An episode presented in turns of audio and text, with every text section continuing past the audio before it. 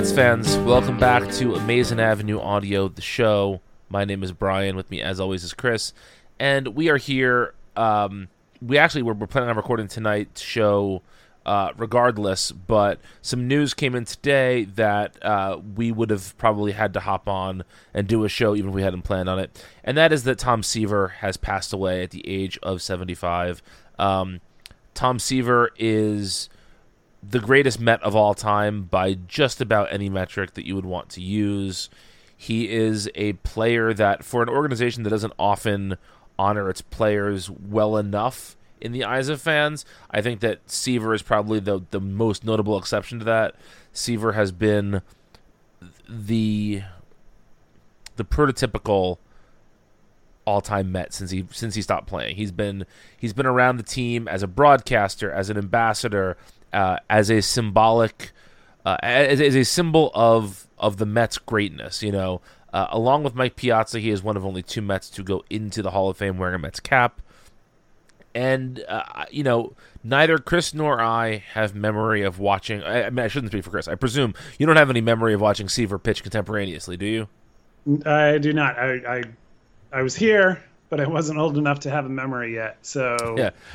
I do not. Yeah, same. I was born in '82, so you know those last few years I was cognizant, but I was not monitoring baseball performance very well at that time in my life. So you know, neither one of us have uh, real experience watching him in real time, but you know, watching him in dozens of Mets classics, watching highlights, reading about him, it's hard to not come away with the with the assessment, like I said before, that, that he's the greatest Met of all time.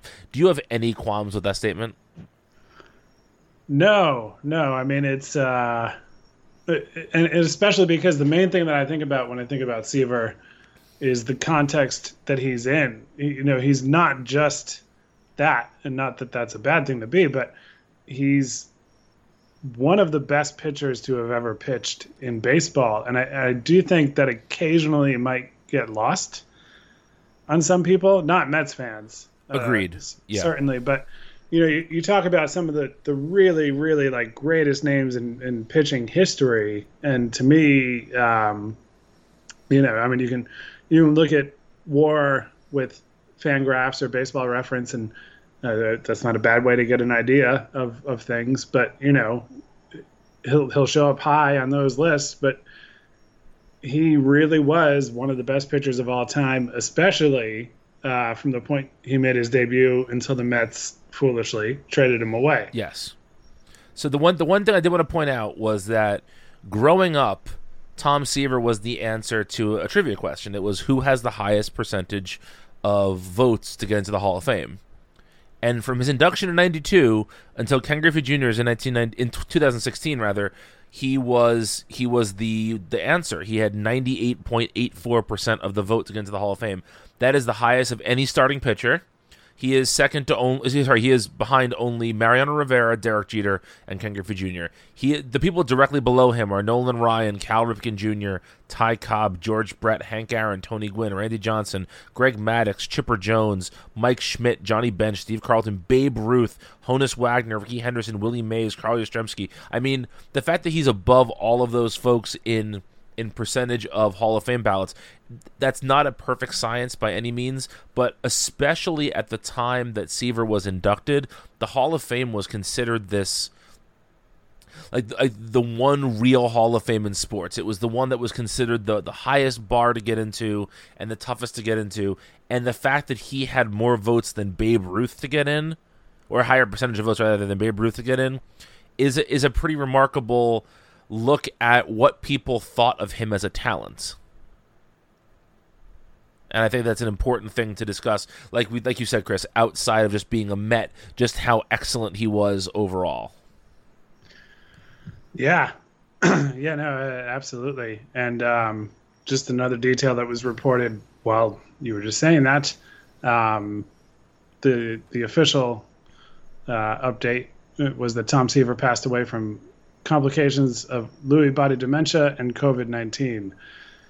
So, you know, uh, this, this virus is, uh, both of us living in the Northeast, um, and presumably most people listening to this living in the Northeast, you know, it's hit everybody on a personal level. Um, and, and, you know, none of us knew Tom Seaver personally, but, you know, we, we've, we've had, you know, family, friends, colleagues, neighbors, you know, it, it suffer from or, or, or, pass away from this virus. And, mm-hmm. you know, just seeing that it contributed to Seaver's passing, just, uh, you know, it's just another, just another reason why it is awful. Wear a fucking mask. Yep. Sorry. Please. I assume most people listening are because one, they read and listen to Amazing Avenue, and two, they live in the Northeast, and overall, people have been very good about that here. But yeah, yeah, it's just uh, just just an absolutely heartbreaking situation. You know, um, I, Chris and I were talking before we started to record that you know, the Mets had renamed the street that Citi Field, at least the mailing address is now Seaver Way, and there's been plans to build a statue to Tom Seaver. He's one of only three retired Met numbers. Is this? It's still three, right? Uh, Not counting well, Jackie two, Robinson. Right. Well, two two Mets two, players, and then uh, and then Stengel Casey Stengel. Hodges. Yeah. Yeah. Oh, so, so, so it's yeah. four. So four total, but yeah, two players. Yeah, just uh, just absolutely tragic. Um, I, I, I wish I had more words to say. I wish I had a great. The time I saw Tom Seaver pitch a one hitter story, but uh, I don't. I just don't have that. You know that that was not part of our. That was not part of our Mets fandom. Right. I mean, we did have, uh, in terms of things we got to see and remember, you know, the the ceremonial pitch um, the last pitch at Shea slash first at Citi. Yes, yeah, yeah. ceremonial pitches, I should say. Yeah, you know those those moments, um, the All Star game at Citi Field. You know when he when he made his appearance, and uh, certainly some memories of him in the broadcast booth. Um, oh yeah, yeah. You know, um, but his uh, from the limited memory and then just knowledge I have uh, of Mets history and and and all that. Certainly, just his his performance as a pitcher and, and knowing what he meant to the team uh, and and Mets fans that came before us, um, you know, it was, it was pretty significant to say the least. So, yeah, yeah.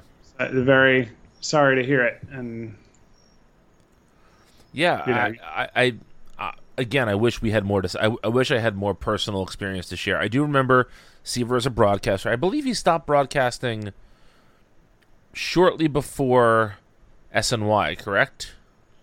I, yeah, I think that was the timeline of it. Yeah, I remember him watching him on WPIX games. Um, with, gosh, was it? I should know this. I watched enough of those damn games. I should know it. Fran Healy, maybe. Yeah, yeah, yeah. I think I think he was around with Healy. Yeah, he was doing broadcasts. Yeah, yeah. He did Mets broadcast from '99 to 2005. Um, yeah. All right. I mean, you know, just just an absolute shame. We we think that I mean, I, I, I would think that you're going to see a lot of Seaver footage on the on the broadcasts the next few days, which is which is what it should be, absolutely. And you know, Seaver footage is always kind of in the back pocket of, of, Mets broadcast because anytime any pitcher did something remarkable, the Met you usually compare him to is Tom Seaver.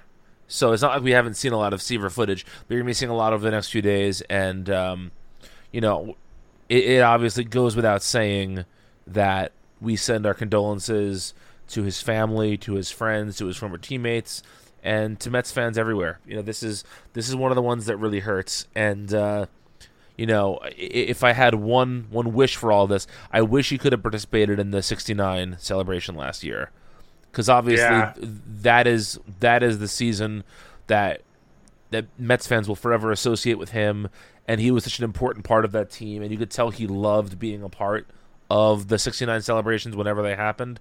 I wish he was able to to get one more of those in, but that's uh, you know, that's obviously a small piece of what's a larger than life, uh, you know, career and life as a human being. So uh, again, our, our condolences to to Seaver's family, friends, and fans, and uh, there will likely never be another pitcher like him. And so, uh, Godspeed, Tom Seaver. Should we talk about Steve Cohen? Sure. Slight slight change of gears. Yeah, just just just just a slight uh, change of pace there, but yeah, um, there's a uh, there's going to be a new owner in uh, in Metsland. There, there's going there's going to be a new owner. It looks like Steve Cohen, uh, by all reports, has won the bidding and appears to have enough votes of ownership. I believe he needs to get 23 of 29 owners to vote for him to be the new primary owner of the New York Mets. Uh, reportedly 2.38 billion, I believe, is the cost he is paying for majority share in the Mets. I know the Wilpons are keeping five percent of the team, and I believe all the people that bought in. Remember, maybe it was in the early aughts. uh, Sorry, the early teens. People like Bill Maher all bought a minority share in the team. You remember that, Chris? Yep.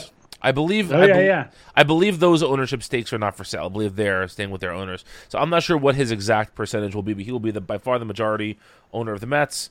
And um, you know, I, I think I think it's very hard to to praise a new owner because you have no idea what they're going to be like. Um, but by all accounts, this should end the Mets' more miserly ways, at least for a little a little bit of time. What are your initial thoughts on Steve Cohen being the owner of the Mets? Well, um, there's a sense of relief.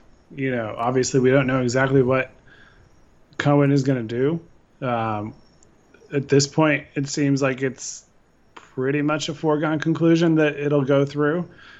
Um, so we don't know exactly what he's going to do, but we know he um, won't be the Wilpons, and Yeah, that that's a significant thing.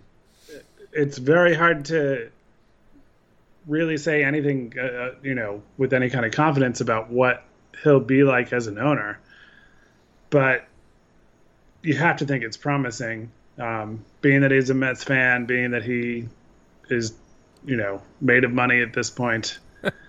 yeah, Um, in, in a baseball sense, it has to be a good thing that somebody who is in that financial position and cares about the team would be willing to spend money on it because you know we, the it's not just oh we want the Mets to have the the highest payroll in baseball every year but there have just been so many instances under the Wilpons ownership especially their sole ownership um you know when when Doubleday's portion of the team was bought out where just spending money on, on things that were obviously good for the team uh, seemed to be an issue. And you know they've they've made significant signings, uh, but they usually think they're bad in the end. You know, Carlos Beltran was one of their biggest contracts. Yoenis Cespedes. Uh, more recently, David Wright, even though it was a very team friendly deal and he was very good until his back made it impossible for him to, to keep playing. Um, they they've had those contracts. They've made some splashes in free agency, and it's it's not just about doing that, but you would just have to hope that someone coming in in Cohen's shoes um, would have a better approach to doing things that cost money and are smart and good for the team. So, um, Michael Conforto getting extended to stick around. Marcus Stroman. That would be, yeah, yeah, yeah, yeah. No, d- totally. Uh, th- that would be a great way to make a good first impression. Uh, so we'll we'll see, but you know, it's uh, anything is possible, but it's hard to imagine that the state of the Mets will not improve. Yeah. Yeah, it's um my primary hope in terms of what he will do or not do is I hope he just stays out of things a little bit better than Jeff Wilpon did. You know, it, yeah. se- it seems to me like the best owners in baseball recognize that their job is not to be the general manager, that their job is to be the owner. And when you see people tending to um, just butt in too much, bad things happen. I mean, Jeff Wilpon hasn't had a disgrace under his name since last week.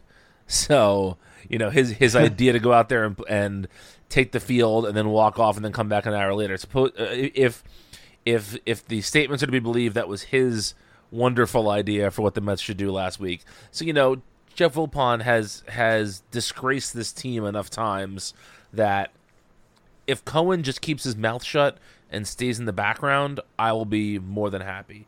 But you know, like you said, the Mets have not had incredibly high payrolls the last number of years, nor are we calling for that. But they've just had because of the um, the Madoff scandal, because of because of eh, because of so many reasons. They just have not even been attempting to be competitive in certain free agent markets. And I think that this season has been a really interesting uh, just sort of petri dish to observe what the Mets are as a team right now and to see what they need, to see what they have.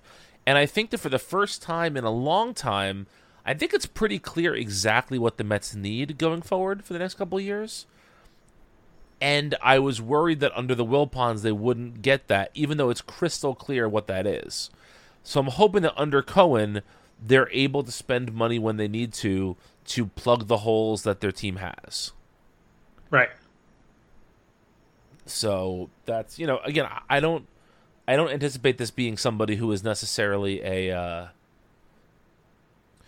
who's who's going to revolutionize the way baseball is being done. I just want somebody who's going to let let the Mets spend some money when need be. Um, now here's a here's a very cynical Met question for you, Chris. How long of a leash does Cohen have before the first like back page headline against him?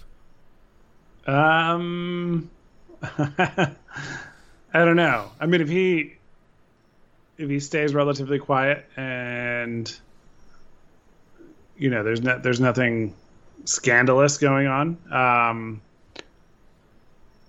I'd actually give it like a year or two. I mean, it, well, I guess the over under I would have to be much lower than that, but I'll say it's a year or two before anybody sours on him. I think he gets a honeymoon phase where people are just going to be, you know, uh, embracing that he's not a Wilpon. So you know, whatever he's doing is better than what had come before.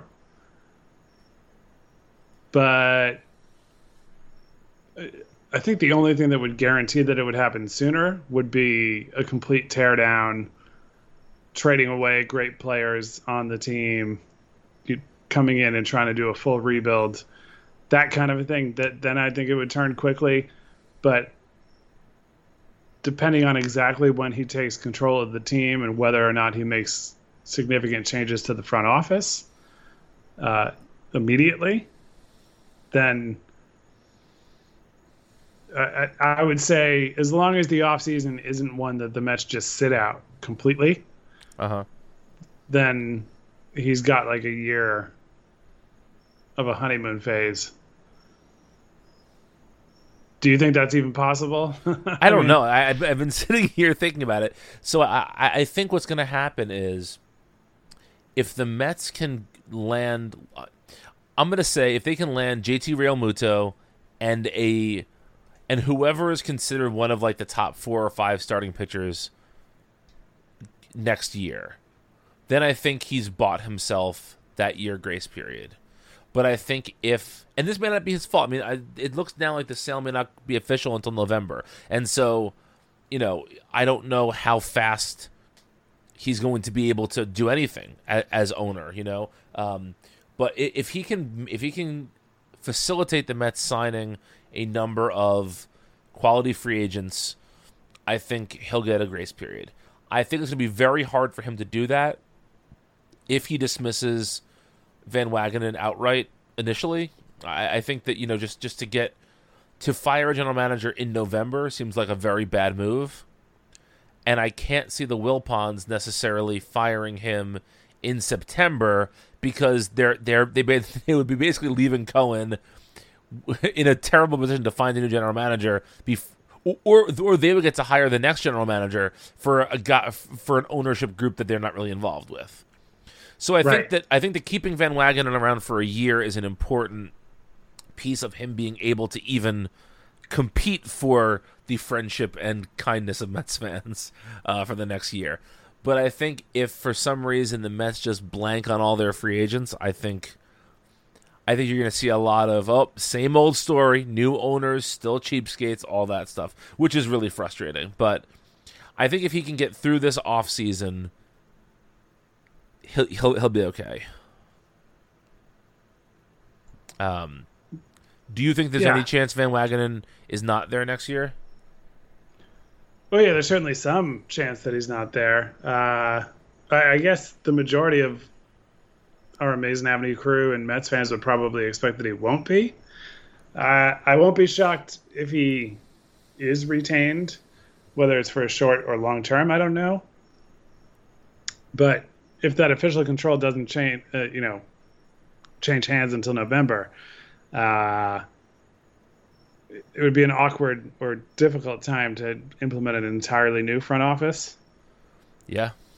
I think you could bring new voices into the room uh, if you took over at that point and uh, then make that change. So, yeah, I'm not exactly making bold predictions here, but I, I, I don't know. Um, I, I, I don't know that it's automatic that Van Wagenen would be gone, like a lot of people think would be the case. Um, and whatever your assessment is of his transactions as a general manager.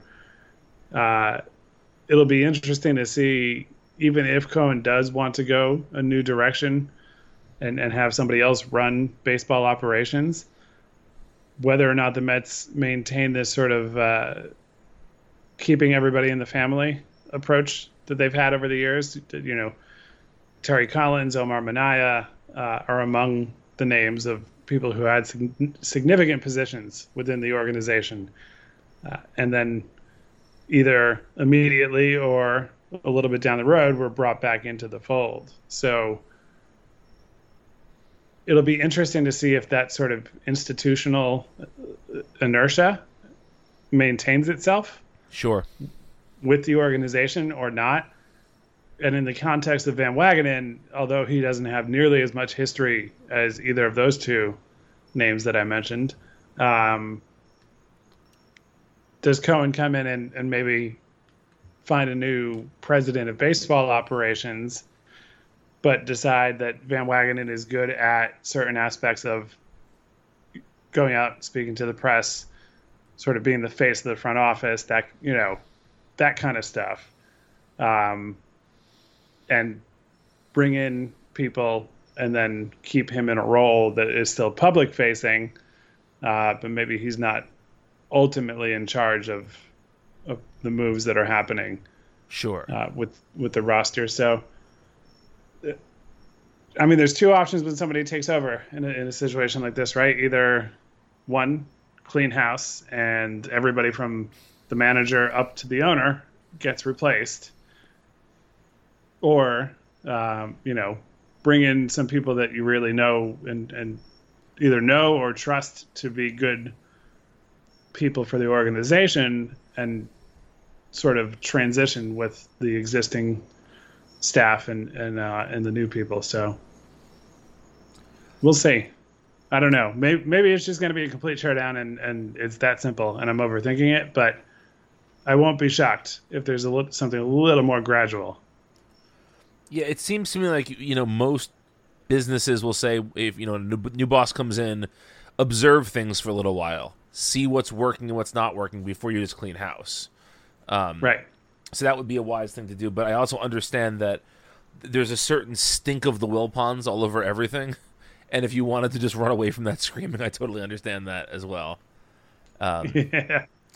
We'll see. I don't know. I you know it's also you and I have talked about this. Maybe maybe not on the show, but certainly you know we've talked about it before, just the two of us. How it's it's it's hard to get excited over any hedge fund manager coming in to be the owner.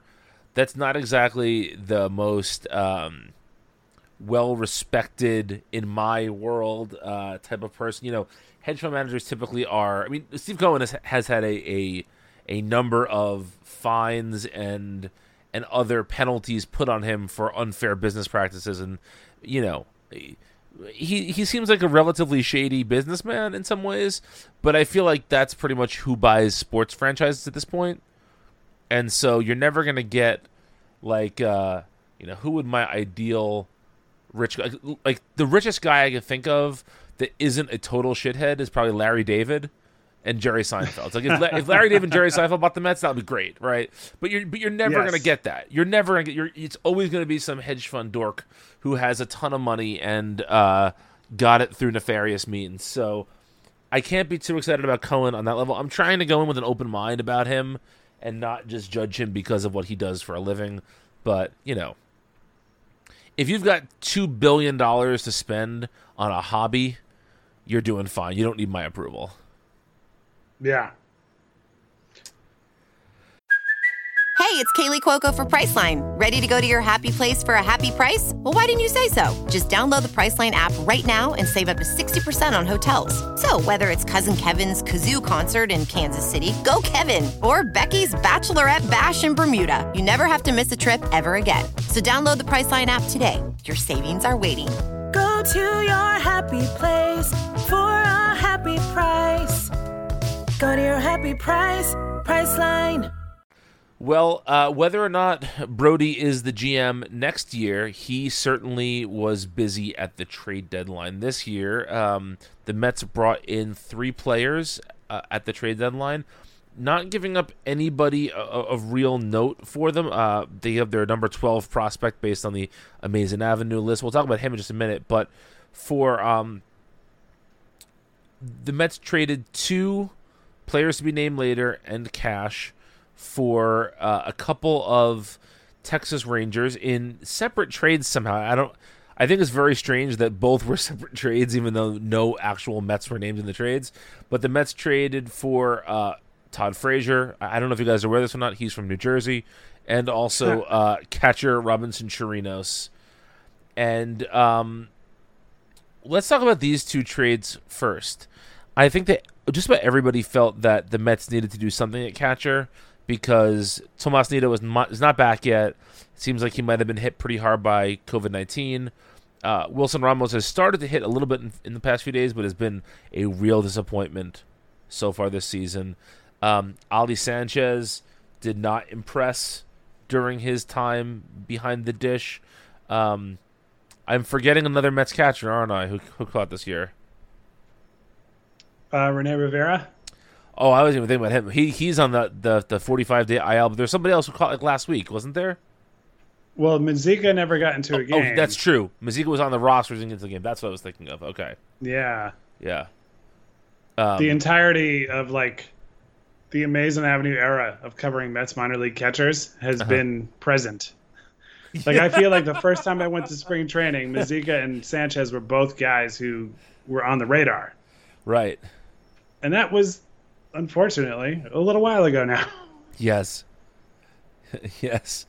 So, um, you know, do, do Chirinos or Frazier, do either of them get you excited at all? Um, well, Chirinos is a guy who, I mean, he's got five years, five seasons in a row of being an above league average hitter. Um, and that's rare from a catcher these days and uh, it, in that sense, he does get me uh, get me excited. Um, certainly not the biggest acquisition uh, by any means, but he's somebody who would have been nice to see the Mets bring in over the winter. Um, and I think someone who can give them some good, uh, you know, production at that position. So I like that move. Frazier is fine. Um, you know, he he generally seems like a likable teammate and a good influence in that sense. And uh, you know, he's more or less established who he is as a player. Um, you know, you can't get too. Uh, I'm guilty of getting like very high on the good performances by Mets players this year, just because they're fun. Um, but we shouldn't overreact to anybody, uh, anybody's stats over the first month of this season, especially right. under the circumstances. So, uh, you know, he has pretty solidly been the same hitter. He's a slightly older version of that same hitter, but guy who's got some power in his bat and isn't really going to have a great batting average or great on base percentage, but capable major league hitter. So yeah, you know, and and I don't know. I enjoyed. Uh, he was never like, oh man, I'm excited to watch Todd Frazier when he was with the Mets for the last two years. Um, but I, I enjoyed his presence overall. You know. I have almost nothing to add to what you said. uh, Frazier is, is fine. You know, he's. I mean, I as a guy from New Jersey, I have to root for him. It's, it's it is actually in my property taxes. I get I get fined if I do not root for uh, for Todd Frazier. Um, you know, he's if he gives Davis a little bit of time to heal up. Uh, the the word is that Davis has been playing a little bit hurt lately, so if they can start him at third base a couple of times and let Davis either play left field or DH a little bit. That's fine. You know, I don't think he's going to be a major part of the team, even though he did start the game today and went, I believe, 0 for 4, 0 for 5 in the game. Um, you know, it's it's fine. It's a fine move. Chirinos, you know, I, I wish the Mets had brought in. If you're gonna bring in a backup catcher, I feel like bringing in a backup catcher who has a different skill set than your primary catcher is the way to go. But like Ramos, he's a bat first catcher. Uh, like Ramos, he has had a very slow start to the season. I'm not trying to put too much stock in numbers for the season so far because as we've established, who knows what the season numbers will look like overall, and you know, it's been a weird season. But you know, it, it it's it's fine. If they gave up anybody of note for Chirinos, I'd be a little bit more upset about the deal, but I'm not. It's fine. It is what it is. I think the more interesting trade is one we haven't talked about yet, which is Miguel Castro, the relief pitcher, coming over from the Orioles for Mets prospect Kevin Smith. Um, I, I am a little bit upset. I'm not going to get a chance to recap a game and put like Snoochie Boochies as the headline because of a Kevin Smith joke. But other than that, you know. Well, the the the best thing is that Kevin Smith, the pitcher, would have absolutely made his first major league start in some strange circumstance where I'm not even supposed, supposed to, be, be here, today. today. Exactly. like there's, I have no doubt that that could have been used when they made him get out there for the first time. Probably in like mid September in a game that meant, meant a lot. Yes. Yes. So, you know, all, all of the clerks, Mallrats, and Chasing Amy references that are lodged in my brain from a teenage from teenage years spent in New Jersey, again, uh, will go to waste. But, you know, Castro is a really interesting pitcher. He's he's a very hard thrower. He's had a little bit of trouble with, with control over the course of his career, but this season he's been walking less and striking out more. He's a legit piece of this bullpen, and he's under team control for a couple more years after this. Uh, this is a, a I think, a, a, really good trade for the Mets potentially. Um, do you have any initial thoughts on this move? Well, yeah. Uh, aside from the inability to make those jokes and and run with that, uh, you know, I, I don't. It's not a knock on him, but I don't think anybody really had had put stock in him like he was, um, you know, a surefire top prospect in all baseball kind of guy. He was somebody who was coming up, um, and and I know Jacob Degrom is sort of the complete counter to this. Uh, I'm not saying they were rated equally, at, at their times in the minors, but uh, you know, not not somebody who was supposed to come up and, and dominate and have a shot at being a top of the rotation pitcher, that that kind of a guy. Uh, I think the Mets have they've they've had a collection of guys who might be capable major league pitchers, but um, I don't know. Uh, if you went back like five or ten years, I would probably be skeptical that uh, somebody had, had shown a change in their game like Castro has, uh, and and say, oh, okay, all right, that's that's promising. It is a small sample size, uh, but something over the last few years that has at least somewhat changed that mindset. Um, I think you can keep it in that context of saying, okay, it's only this many games, this many innings, uh, but maybe there's something there. I, I I'd like to think of it in my mind as like the Justin Turner lesson. Right. When they non-tendered him, I thought absolutely nothing of it. And I mean, to be fair, I still think up to the point that he was done being a Met, he had not really shown signs of of breaking out. But the way his career went after that, I, I, I, became a little more uh, open to a guy having a breakout, even though he had some major league experience that wasn't great, but then turning a corner. So for a guy who who throws hard and has improved his strikeout and walk rates a lot this year, albeit in a, a pretty short span of time. Uh, I'm very comfortable with the Mets parting ways with with Smith. Yeah, I, I agree with all of that. Um, and Castro was he, he was kind of fun to watch uh, tonight, you know, or, or, this afternoon or evening, um, against his team that he was just traded from in a in a very lopsided game at that point. But yes, yeah, yeah, I, I completely agree. I think it's a pretty fun look. Uh, the Mets bullpen is one of those things that I mentioned last uh, earlier in the show that it to me it's very clear what the Mets need going forward, and I feel like a bullpen facelift is one of those things absolutely.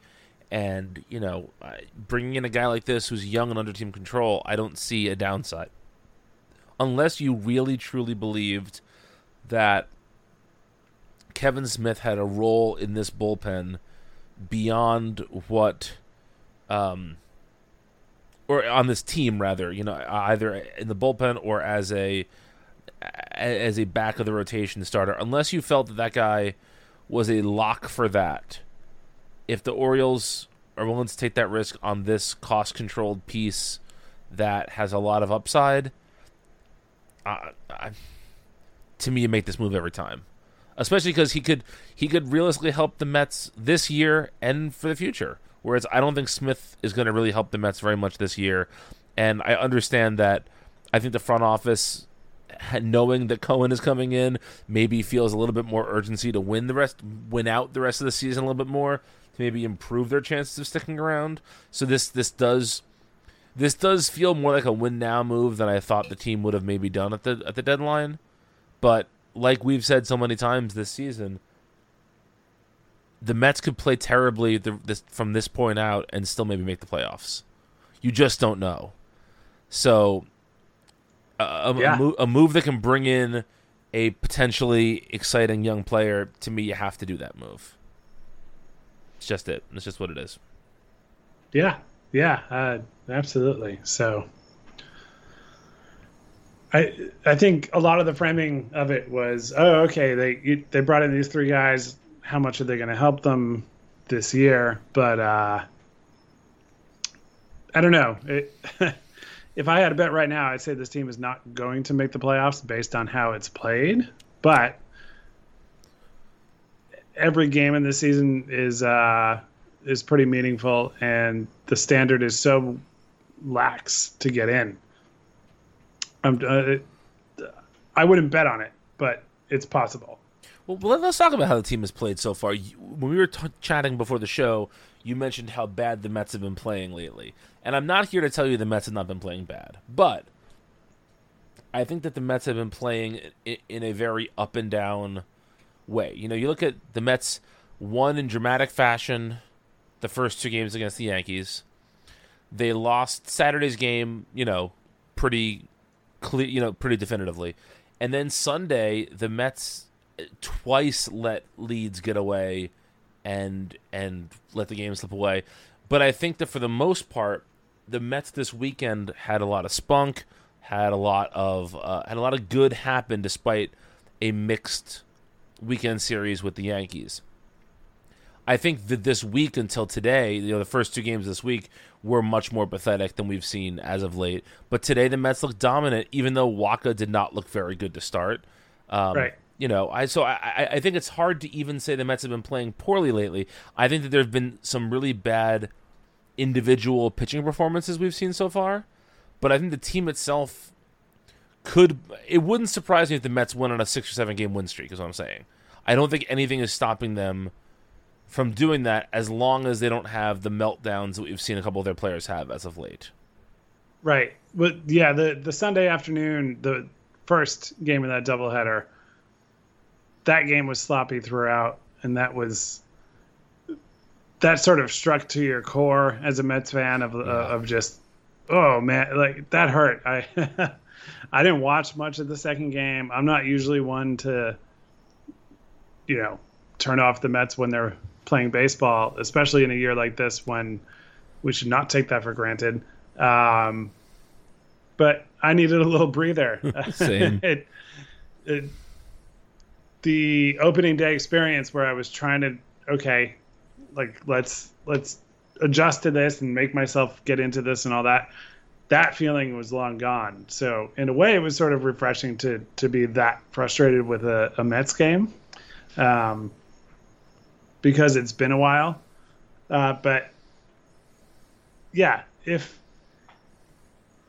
if the season doesn't go well in the end, I would point to that game as as maybe one of the crucial turning points of the season.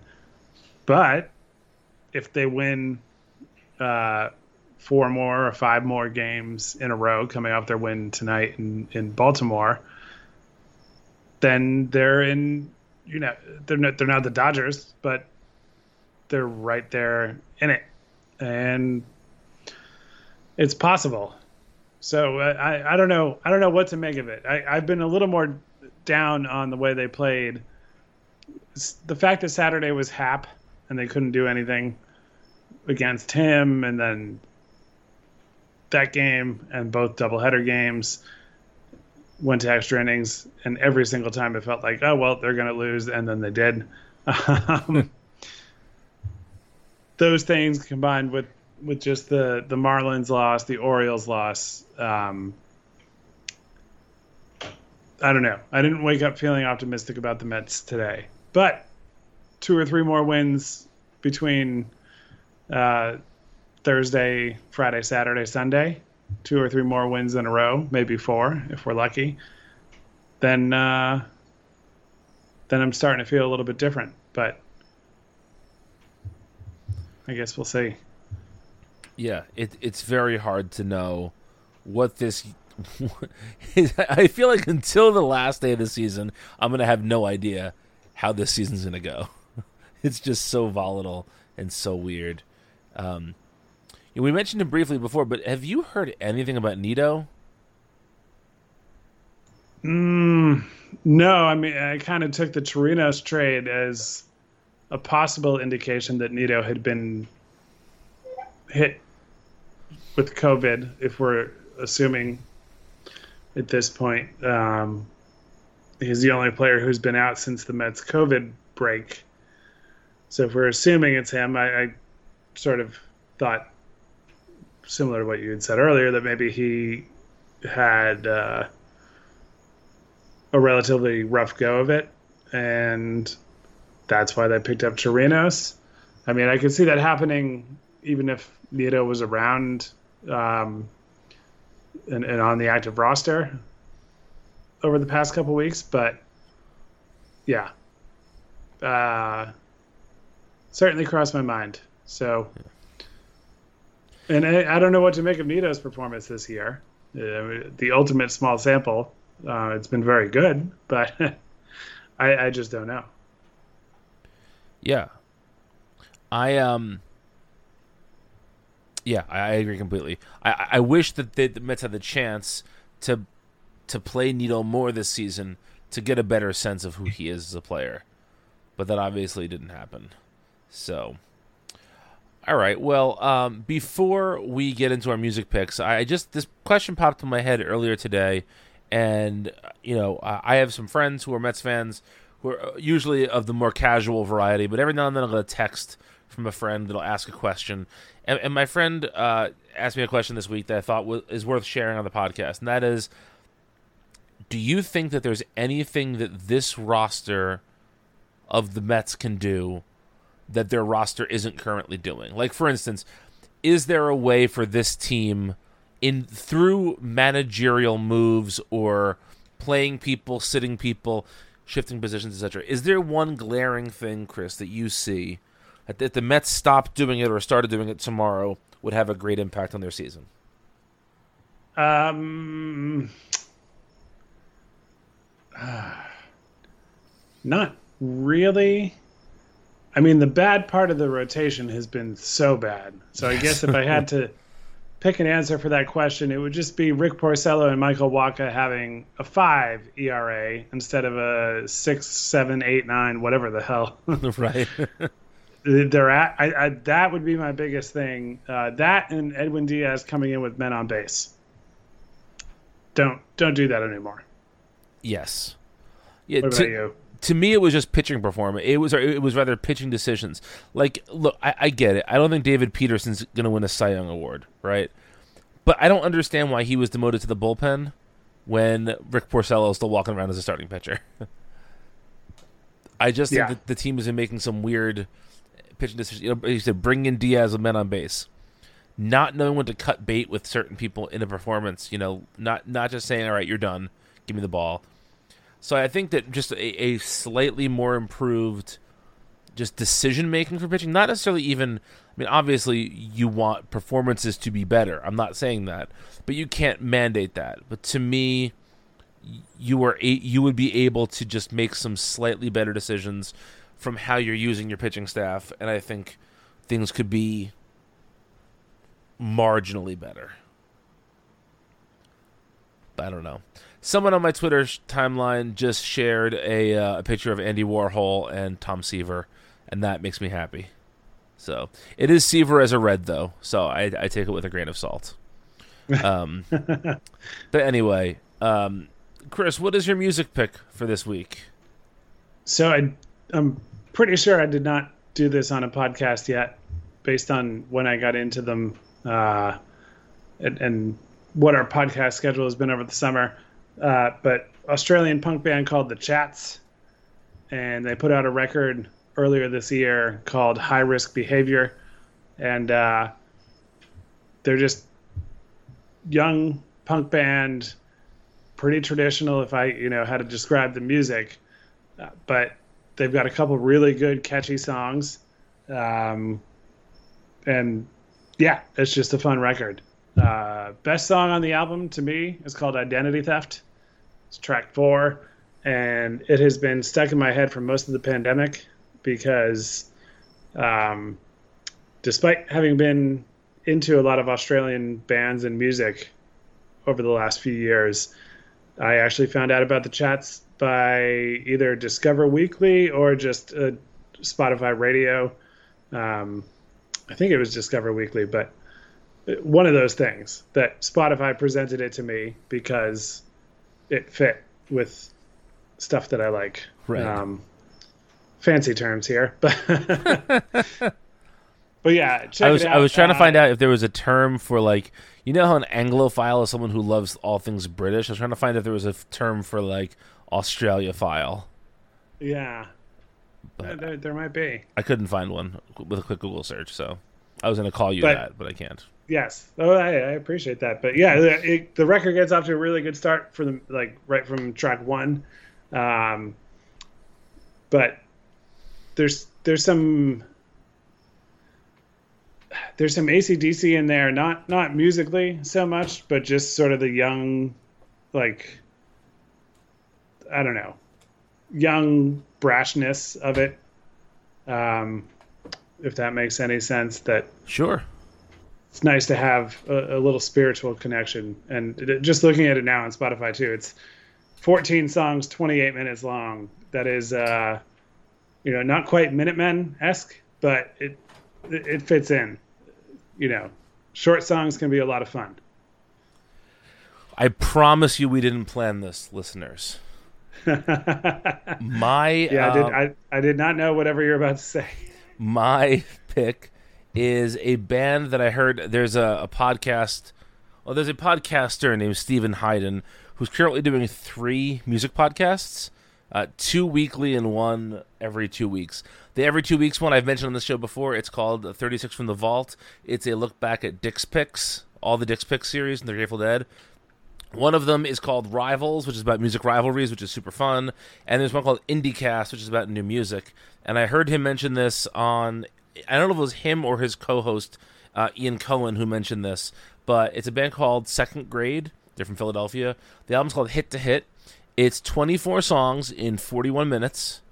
Uh, I believe the longest song on the album is like just just over three minutes, like 309 or uh, 310. Yeah, but some of them are less than a minute long, and it, it kind of reminds me of like a Guided by Voices thing, where they're they just do these like perfect pop songs played like by a you know a um, a power pop or a punk or I, I don't you know just sort of melodic punky rock band but each of them is these are these perfect little songs and uh you know on one hand you wish that they were twice as long because they're really catchy and really fun on the other hand they're absolutely perfect as they are there's one song specifically called Dennis Hopper and Easy Rider that I really really like and uh uh, the lyrics are just like uh, the chorus is uh, like Dennis Hopper and Easy Rider, um, and then he names maybe Jack Nicholson and Easy Rider. Like the lyrics are about the different actors in Easy Rider, um, but it's it's it's excellent. It's really fun,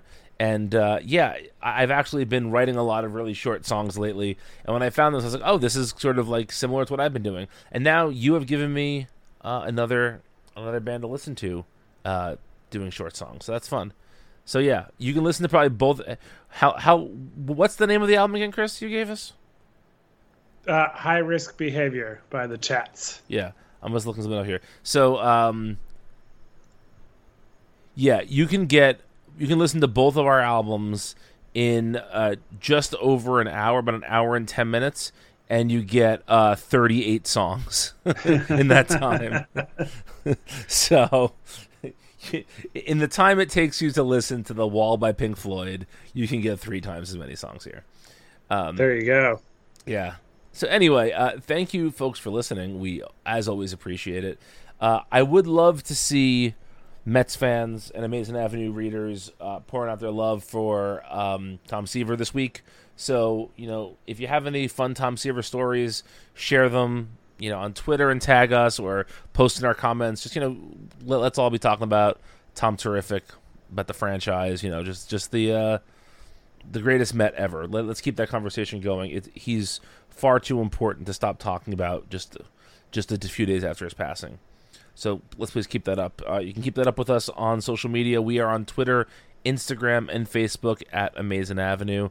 You can find this show at Apple Podcasts, Stitcher, Spotify, wherever you get podcasts.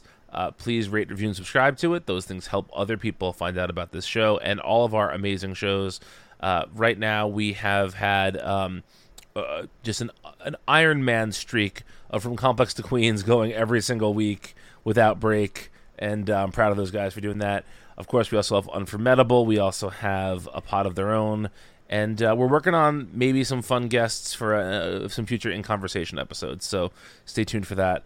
Uh, you can follow Chris on Twitter at Chris McShane. I am at Brian Needs a Nap.